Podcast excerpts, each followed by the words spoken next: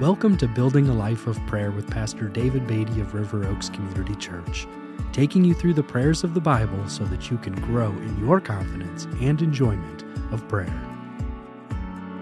Thank you for joining me today as we talk about building our lives of prayer. We've been looking at the prayers of the Apostle Paul along with his own example of prayer and teaching about prayer.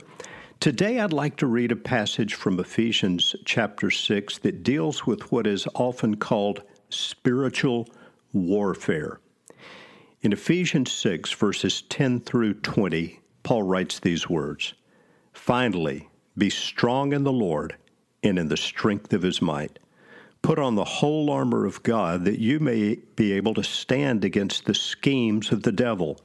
For we do not wrestle against flesh and blood but against the rulers, against the authorities, against the cosmic powers over this present darkness, against the spiritual forces of evil in the heavenly places.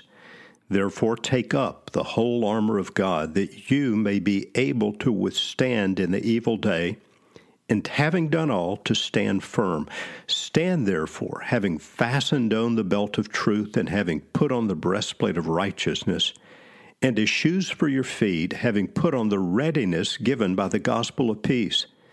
In all circumstances, take up the shield of faith with which you can extinguish all the flaming darts of the evil one, and take the helmet of salvation, and the sword of the Spirit, which is the Word of God, praying at all times in the Spirit, with all prayer and supplication. To that end, keep alert with all perseverance making supplication for all the saints, and also for me, that words may be given to me, and opening my mouth boldly to proclaim the mystery of the gospel, for which I am an ambassador in chains, that I may declare it boldly as I ought to speak.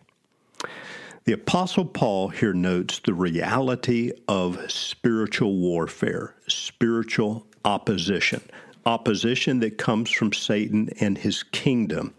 Paul notes that we don't wrestle against flesh and blood, but against these spiritual powers, these rulers, authorities, cosmic powers over the present darkness, spiritual forces of evil in the heavenly places.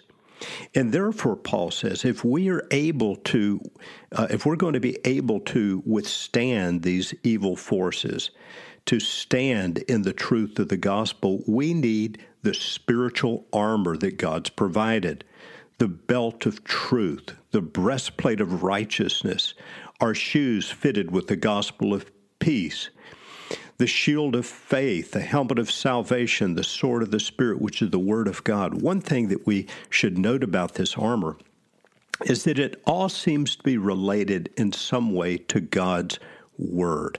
But then Paul adds this praying always in the Spirit with all prayer and supplication for all the saints. We must not neglect the fact that prayer is a vital part of the spiritual armor. Prayer is necessary if we are to stand against Satan and his kingdom and to withstand his schemes and his deceits and his assaults. Note also that our prayer is to be prayed at all times in the Spirit. And the word Spirit is capitalized, which means it's referring to the Holy Spirit. We must be so controlled by the Holy Spirit that, in addition to having the spiritual armor that Paul describes here, that is provided us through the Word of God, in addition to that armor, we must pray as the Holy Spirit enables us and empowers us at all times. Only then will we be able to withstand the schemes and the deceits of Satan. The good news is that when we are equipped with God's Word, when we are yielded to the Holy Spirit, and the Holy Spirit is enabling us to pray with fruitful lives of prayer, we will then stand and prevail in spiritual battle.